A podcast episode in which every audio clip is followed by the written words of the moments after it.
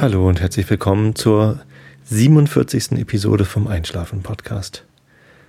This episode will be partly in English, mainly in English, but before I can start reading in English, um, I need to tell my German only listeners uh, what's going on here. So, um, I continue in English a little bit later. Ihr Lieben, ich habe mich entschlossen, heute mal eine Episode des Einschlafen-Podcasts auf Englisch zu machen. Und zwar aus folgendem Grund. Ähm, ich bin genau wie alle anderen wahrscheinlich total schockiert über das, was da in Japan passiert ist. Eines der schwersten Erdbeben, das jemals gemessen worden ist. Ich habe eben gelesen, Japan hat sich durch das Erdbeben um zweieinhalb Meter verschoben. Wie krass ist das? Ähm, die Zerstörung ist natürlich noch viel krasser. Der Tsunami, der danach das Land überrollt hat, ganze Städte weggefegt hat, und ähm, mit einer Schlammwelle, ich weiß nicht, ob ihr die Bilder im Netz gesehen habt, das war unglaublich schlimmer als der schlechteste Hollywood-Film. Ähm, ja, da sind ganze, ganze Kleinstädte weggespült worden. Unglaublich, unfassbares Leid, was da den Menschen zugefügt worden ist. Und jetzt auch noch die Atomkraftwerke, die dort ähm, drohen, ähm, in einer Kernschmelze ganz viel radioaktive Substanzen freizusetzen, Strahlung freizusetzen. Das ist einfach äh, unglaublich, was da passiert. Eine Katastrophe von tatsächlich biblischem Ausmaß. Und ähm, ja, wir sitzen hier und können nichts machen. Wir können natürlich ähm, Hilfe rüberschicken. Ich habe gestern die ersten THW-Leute drüben gesehen. Das finde ich extrem mutig, äh, da jetzt hinzufahren, wo doch die Gefahr von einem ähm, Super-GAU doch durchaus gegeben ist, dass da Atomkraftwerke komplett kaputt gehen. Also euch auch viel Glück, wenn ihr da drüben seid. Für mich bleibt da nicht viel zu helfen übrig. Geld spenden äh, kann man dann machen, wenn es angesagt ist. Erstmal haben die ja gesagt, ähm, brauchen sie noch keine Geldspenden. Was ich aber machen kann, ist ähm, beruhigend vorlesen. Und das möchte ich heute deshalb auf Englisch machen, weil ich äh, annehme, dass die meisten Leute, die dort, ähm, die dort äh, Menschen kennen, vielleicht Freunde verloren haben, ähm, aber eben nicht direkt betroffen sind, dass die halt eher Englisch können als Deutsch. Deswegen ähm, werde ich heute den Podcast auf Englisch machen, damit die ja, vielleicht nicht in Japan lebenden Japaner oder andere Leute, die eben in Japan äh, Freunde und Familie vielleicht sogar verloren haben, vielleicht sind sie noch vermisst, damit die die Möglichkeit haben, vielleicht sich ein bisschen abzulenken und ähm, besser einzuschlafen. So, ähm, ich hoffe, ähm, die Deutschsprachigen bleiben trotzdem dabei. Vielleicht schlaft ihr auch ein. Ich lese äh, The Picture of Dorian Gray vor, das Bildnis des Dorian Gray. Äh, und vielleicht habt ihr da auch was von. Oscar Wilde. Auf Englisch. Schlaft ihr vielleicht auch gut bei allen. Ich hoffe das. So now comes the English part. Everyone, our deepest thoughts and prayers go to the people who have lost their lives and lost families and friends in Japan by the earthquake and the tsunami. And we all hope that the critical situation in the nuclear power plants in Fukushima and the other cities, I don't know the names now, but I heard that uh, even more nuclear power plants are um, running out of cooling power, so um, there is chance of nuclear meltdown in those power plants. And well, we all hope that uh, nothing even worse than the earthquake and the tsunami happens to you or to to the people there. So, uh, what is this? This is a podcast I am producing two times a week. Uh, it has the title Einschlafen Podcast, and it is uh, to um, yeah make it easier for my listeners to sleep well, to fall asleep easily. So you can listen to this podcast, and I'm talking in a low voice and soothing voice, and reading boring stuff like uh, The Adventures of Niels Holgersson by Selma Lagerlöf, and uh, criticism of I don't know the English title actually. Immanuel Kant, a German philosopher from the 18th century. 18th? or is it 19th? I think 18th. No, it's 19th. I don't know. Whatever, it's boring stuff, and I read it to you, uh, to my listeners, uh, so they can sleep easier. And uh, today I'm going to read in English. And well, in my very first episode, I tried to read in English too, reading uh, some of David Hume's Treatise of Human Nature, but that was not very successful because uh, it's very old English and um, I couldn't pronounce it very well. Actually, German is my mother tongue and English is just a learned language. I hope it's good enough for you to not listen to my strange accent and still have the chance to uh, settle down, close your eyes, and uh, free your mind from uh, the exciting and troubling news of the last two days and maybe fall asleep more easily. So uh, this is what I do. Um, this is episode number forty-seven. Uh, if you if you like it, you can read. Uh, you can listen to the other episodes, but they're all in German. Maybe this helps you to sleep easier too. I don't know. Uh, if I get good if I get good feedback on doing it in English, then maybe I um, repeat it. But uh, the main language of this podcast will remain German, of course. So I chose to read an English book to you, which I liked very much when I read it the first time. It's The Picture of Dorian Gray by Oscar Wilde. And it's a very nice book. And I think Oscar, uh, Oscar Wilde is good, very good author. And I hope you enjoy listening to it. Um, so here it goes. Oscar Wilde, The Picture of Dorian Gray. The Preface. The artist is the creator of beautiful things. To reveal art and conceal the artist is art's aim. The critic is he who can translate into another manner or a new material his impression of beautiful things. The highest as the lowest form of criticism, is a mode of autobiography. Those who find ugly meanings in beautiful things are corrupt without being charming. This is a fault. Those who find beautiful meanings in beautiful things are the cultivated. For these there is hope. They are the elect to whom beautiful things mean only beauty. There is no such thing as a moral or an immoral book. Books are well written or badly written, that's all. The 19th century dislike of realism is the rage of Caliban seeing his own face in a glass.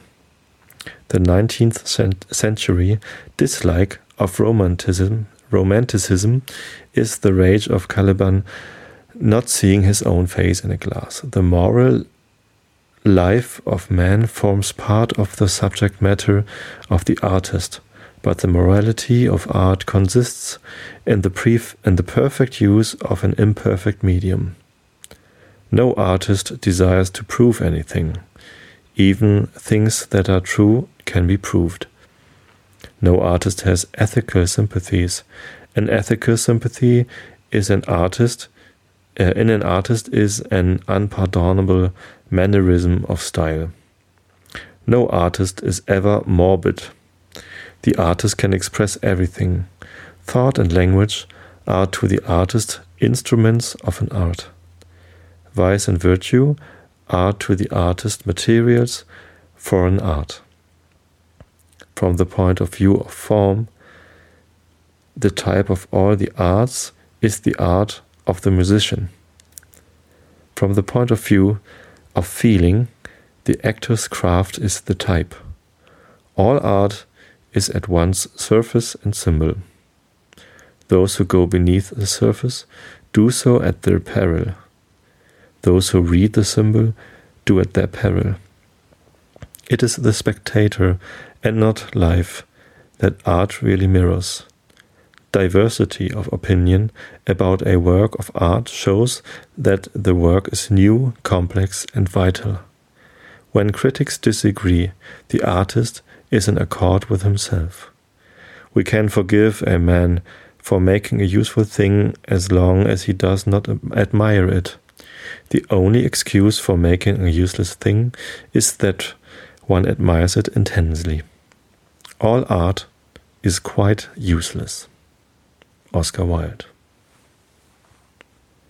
Chapter 1 The studio was filled with the rich odor of roses, and when the light summer wind stirred amidst the trees of the garden, there came through the open door the heavy scent of the lilac, or the more delicate perfume of the pink flowering thorn.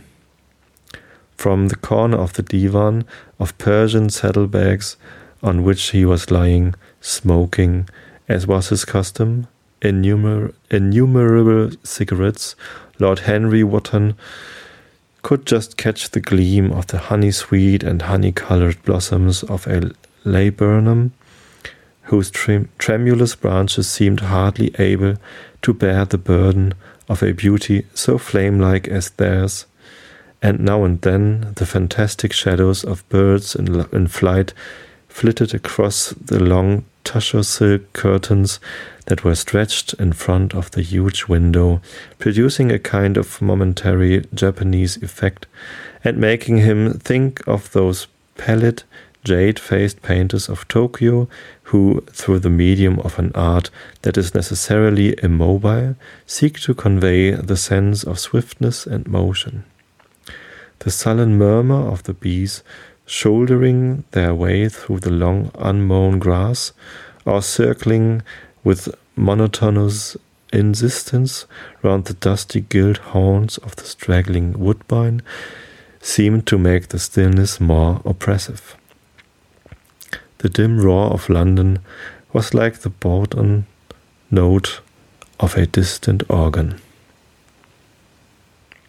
In the center of the room, clamped to an upright easel, stood the full length portrait of a young man of extraordinary personal beauty, and in front of it, some little distance away, was sitting the artist himself, Basil Hallward, whose sudden disappearance some years ago caused, at the time, such public excitement and gave rise to so many strange conjectures as the painter looked at the gracious and comely form he had so skilfully mirrored in his art, a smile of pleasure passed across his face and seemed about to linger there. But he suddenly started up, and closing his eyes, placed his fingers upon the lids, as though he sought to imprison his, within his brain some curious dream from which he feared he might awake. It is your best work, Basil, the best thing you have ever done, said Lord Henry languidly. You must certainly send it next year to the Grosvenor. Grosvenor, whatever that is. The academy is too large and too vulgar. Whenever I have gone there, there have been either so many people that I have not been able to see the pictures, which was dreadful, or so many pictures that I have not been able to see the people, which was worse. The Grosvenor is really the only place. I don't think I shall send it anywhere, he answered, tossing his head back in that odd way that used to make his friends laugh at him at Oxford. No, I won't send it anywhere. Lord Henry elevated his eyebrows and looked at him in amazement through the thin blue wreaths of smoke that curled up in such fanciful walls from his heavy opium tainted cigarette. Not send it anywhere? My dear fellow, why? Have you any reason?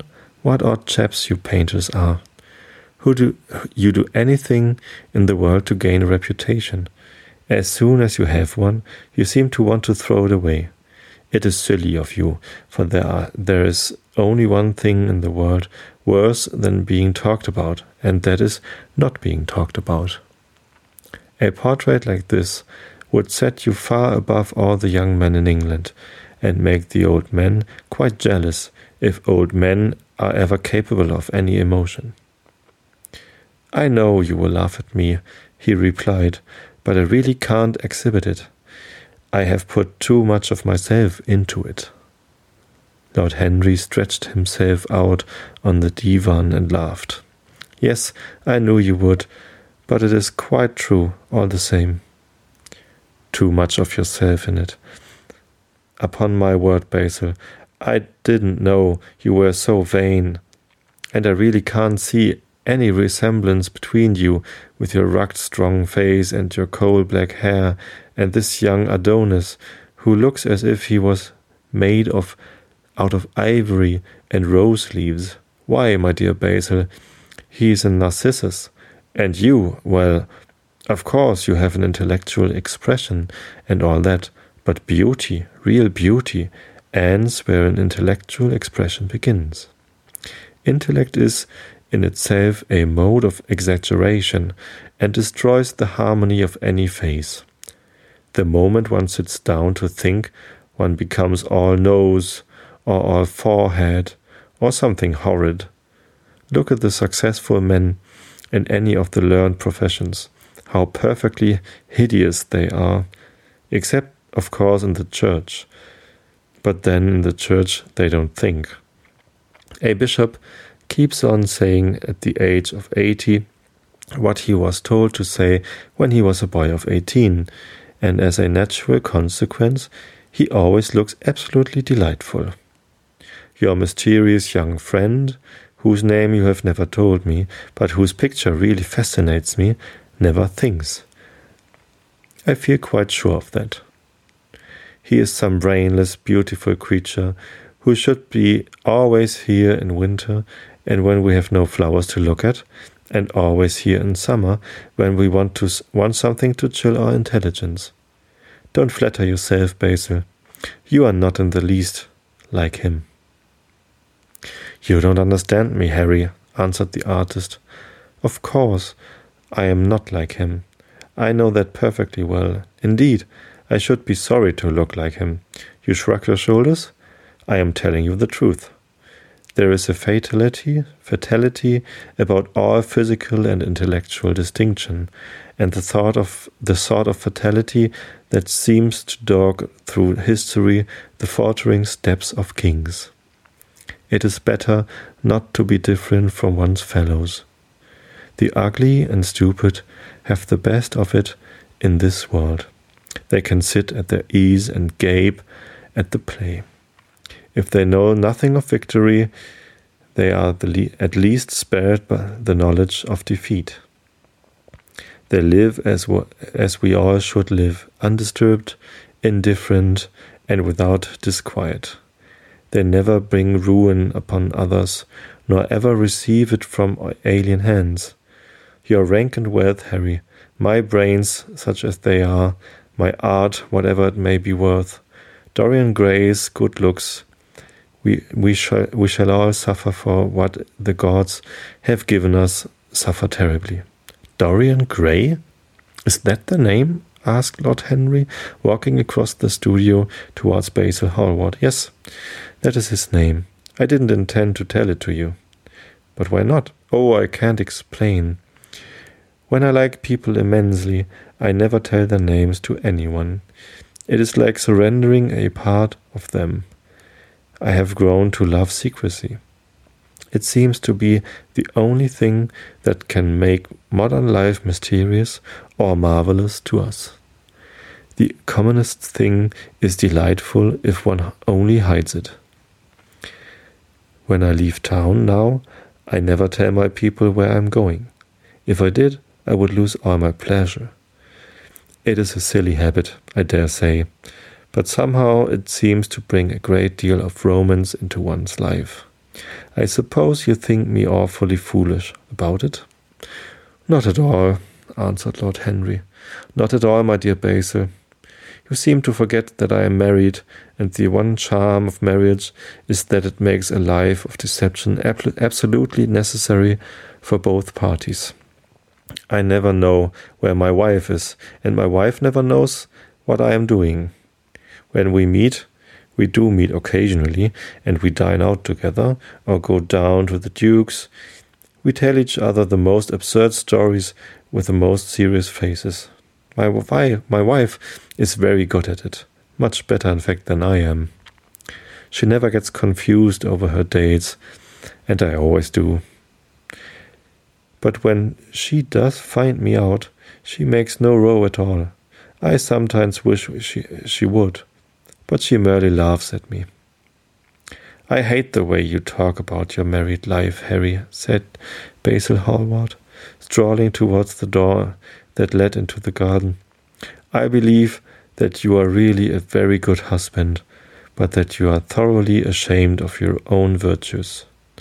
You are an extraordinary fellow. You never say a moral thing, and you never do a wrong thing. Your cynicism, cynicism is simply a pose.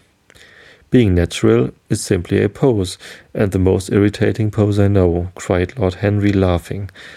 And the two young men went out into the garden together and ensconced them themselves on a long bamboo seat that stood in the shade of a tall laurel bush.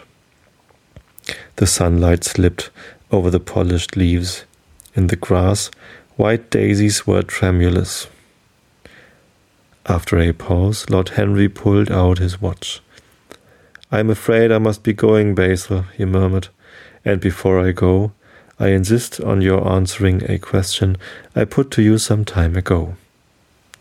What is that? said the painter, keeping his eyes fixed on the ground. You know quite well. I do not, Harry. Well, I will tell you what it is. I want you to explain to me why you won't exhibit Dorian Gray's picture. I want the real reason. I told you the real reason. No, you did not. You said it was because there was too much of yourself in it. Now, that is childish. Harry, said Basil Hallward, looking him straight in the face. Every portrait that is painted with feeling is a portrait of the artist, not of the sitter.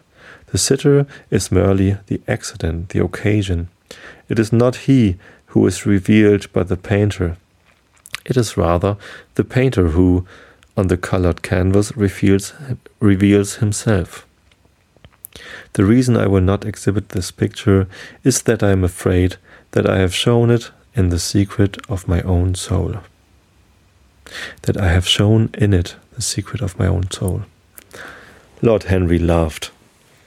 And what is that? he asked. I will tell you, said Hallward, but an expression of perplexity came over his face.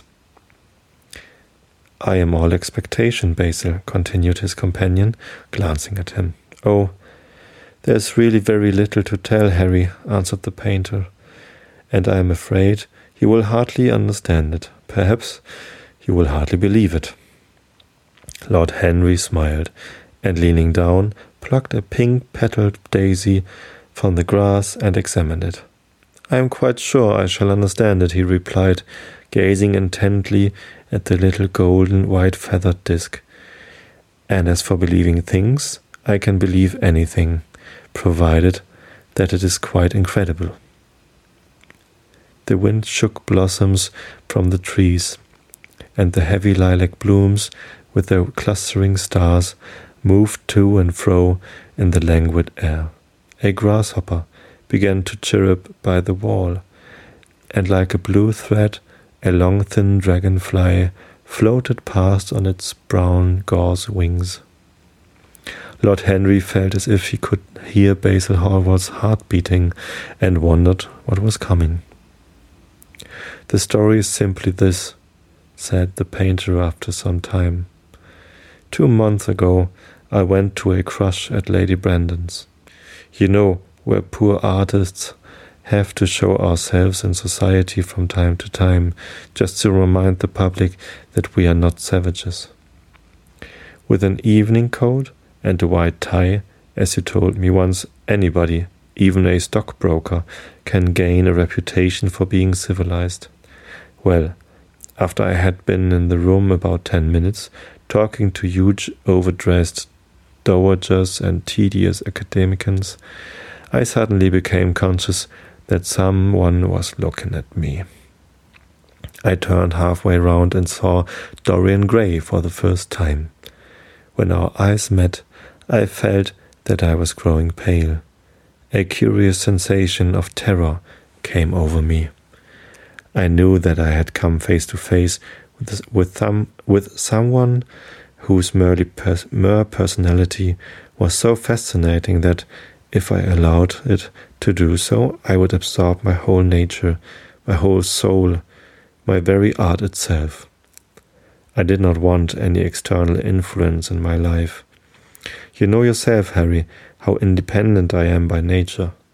I have always been my own master, had at least always been so, till I met Dorian Gray. Then, but I don't know how to explain it to you, something seemed to tell me that I was on the verge of a terrible crisis in my life. I had a strange feeling that fate had in store for me exquisite joys and exquisite sorrows. I grew afraid and turned to quit the room. It was not conscience that made me do so. It was a sort of cowardice. I take no credit to myself for trying to escape. Conscience and cowardice are really the same thing, Basil. Conscience is the trade name of the firm. That is all. I don't believe that, Harry. I don't believe you do either. However, whatever was my motive, and it may have been pride, for I used to be very proud, I certainly struggled to the door. There, of course, I stumbled against Lady Brandon. You are not going to run away so soon, Mr. Hallward, she screamed at she, screamed out. You know her curiously shrill voice. Yes, she's a peacock in everything but beauty, said Lord Henry, pulling the daisy to bits with his long, nervous fingers. I could not get rid of her. She brought me up to royalties and people with, with stars and garters, and elderly ladies with gigantic tiaras and parrot noses. She spoke of me as her dearest friend, I had only met her once before, but she took it into her head to lionize me.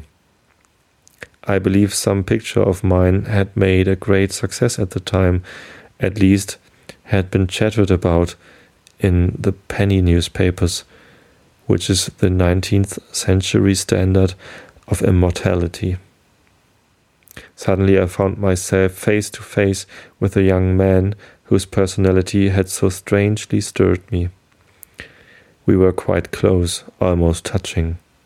Our eyes met again. It was reckless of me, but I asked Lady Brandon to introduce me to him. Perhaps it was not so reckless after all. It was simply inevitable.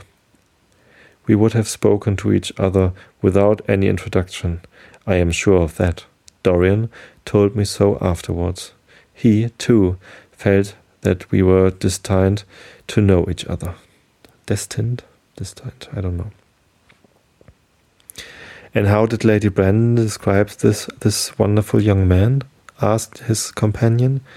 I know she goes in for giving a rapid précis of all her guests. I remember her bringing me up to a truculent and red faced old gentleman covered all over with orders and ribbons and hissing into my ear in a tragic whisper which must have been perfectly audible to everybody in the room that the most the most astounding details. I simply fled. I like to find out people for myself.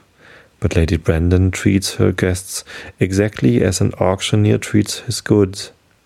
She either explains them entirely away or tells one everything about them except what one wants to know. Poor Lady Brandon, you are hard on her, Harry, said Hallward listlessly. My dear fellow, she tried to found a salon, saloon, salon, and only succeeded in opening a restaurant.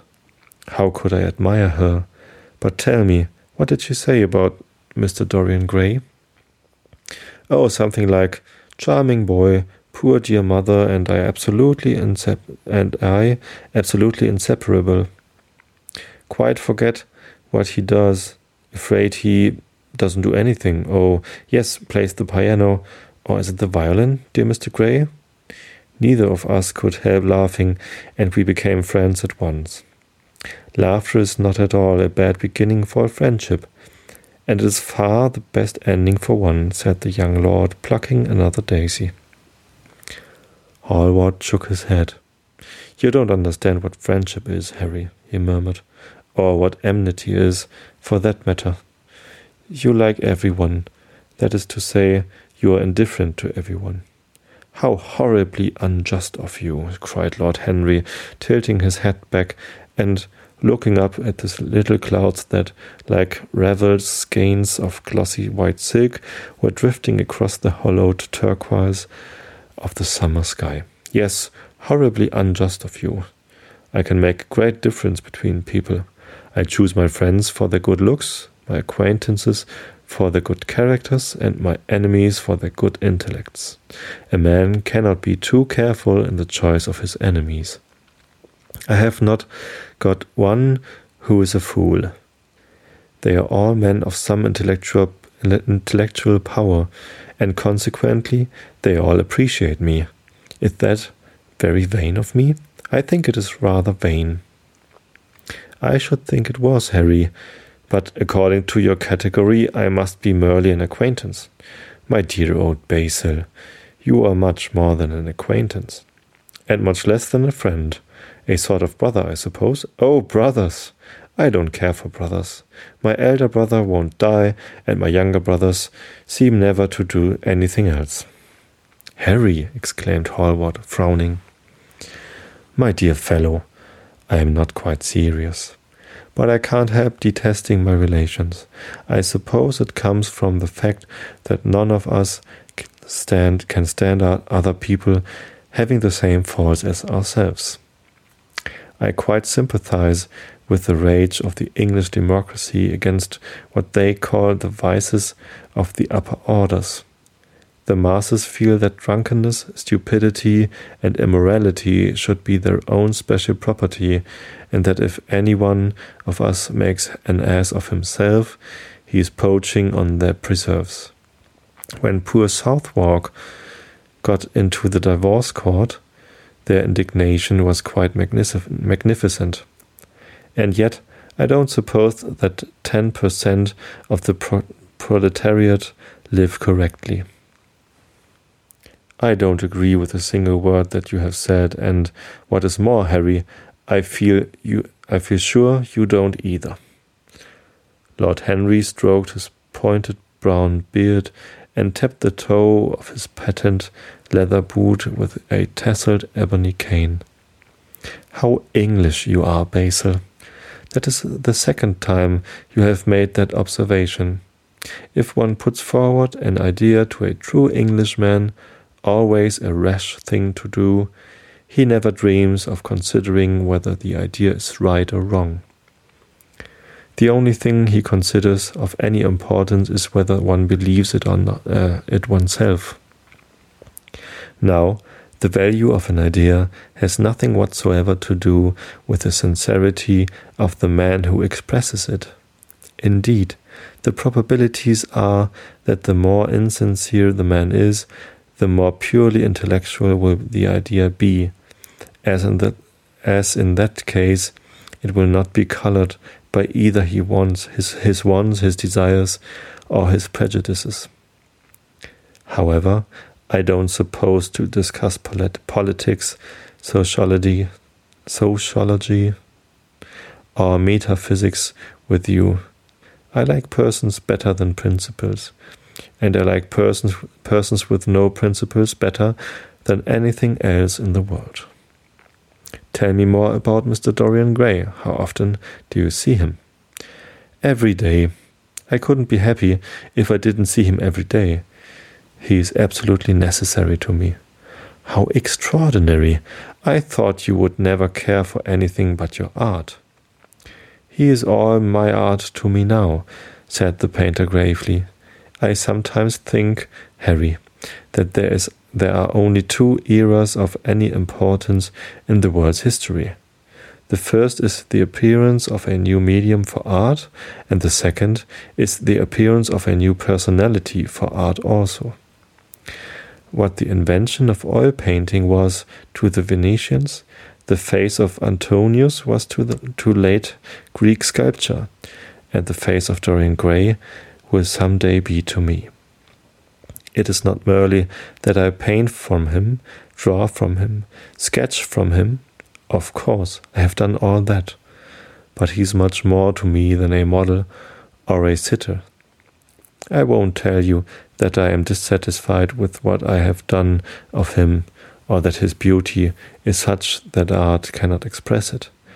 There is nothing that art cannot, cannot express, and I know that the work I have done since I met Dorian Gray is good work, is the best work of my life. But in some curious, curious way, I wonder will you understand me? His personality has suggested to me an entirely new manner in art, an entirely new mode of style. I see things differently. I think of them differently. I can now recreate life in a way that was hidden from me before. A dream of form in days of thought. Who is it who says that? I forget. But it is what Dorian Gray has been to me the merely visible presence of this lad, for he seems to me little more than a lad, though he is really over twenty. His merely visible presence, ah, I wonder, can you realize all that that means? Unconsciously, he defines for me the lines of a fresh school, a school that is to have it, have in it all the passion of the romantic spirit, or the perfection of the spirit that is Greek, the harmony of soul and body. How much that is. We, in our madness, have separated the two and have invented a realism that is vulgar, an ideal, ideality that is void. Harry. If you only knew what Dorian Gray is to me. You remember that landscape of mine for which Agnew offered me such a huge, huge price, but which I would not part with? It is one of the best things I have ever done. And why is it so? because while I was painting it, Dorian Gray sat beside me. Some subtle influence passed from him to me, and for the first time in my life I saw in the plain woodland that wonder I had always looked for and always missed. Basil, this is extraordinary. I must see him, Dorian Gray. Hallward got up from the seat and walked up and down the garden. After some time he came back. Harry, he said, Dorian Gray is to me simply a motive in art. You might see nothing in him. I see everything in, in him. He is never more present in my work than when no image of him is there. He is a suggestion, as I have said, of a new manner. I find him in the curves of certain lines, in the loveliness and subtle subtleties of certain colors. That is all. Then why won't you exhibit his portrait? asked Lord Henry.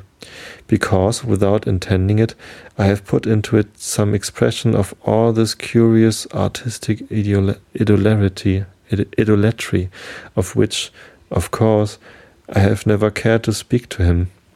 He knows nothing about it. He shall never know anything about it but the world might guess it, and I will not bare my soul to their shallow prying eyes. My heart shall never be put under their microscope. There is too much of myself in the thing, Harry, too much of myself.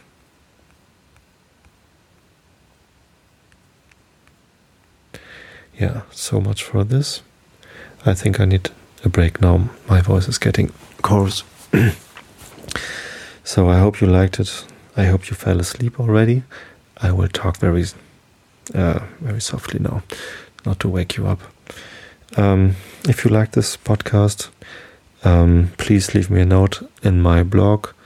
I will put the link. Uh, uh, you can find it by googling for Einschlafen. That is E I N S C H L A F E N and podcast. You will find it on the very top of Google then. And if you leave me a comment there or just leave me a note in iTunes store, um, I'll be very happy. Thank you. And for this, I think I shall I shall say I shall I shall say um, good night to you all and rest well, sleep well. I hope. Uh, yeah, I already said what I hope. I hope we meet again. Goodbye, good night, sweet dreams.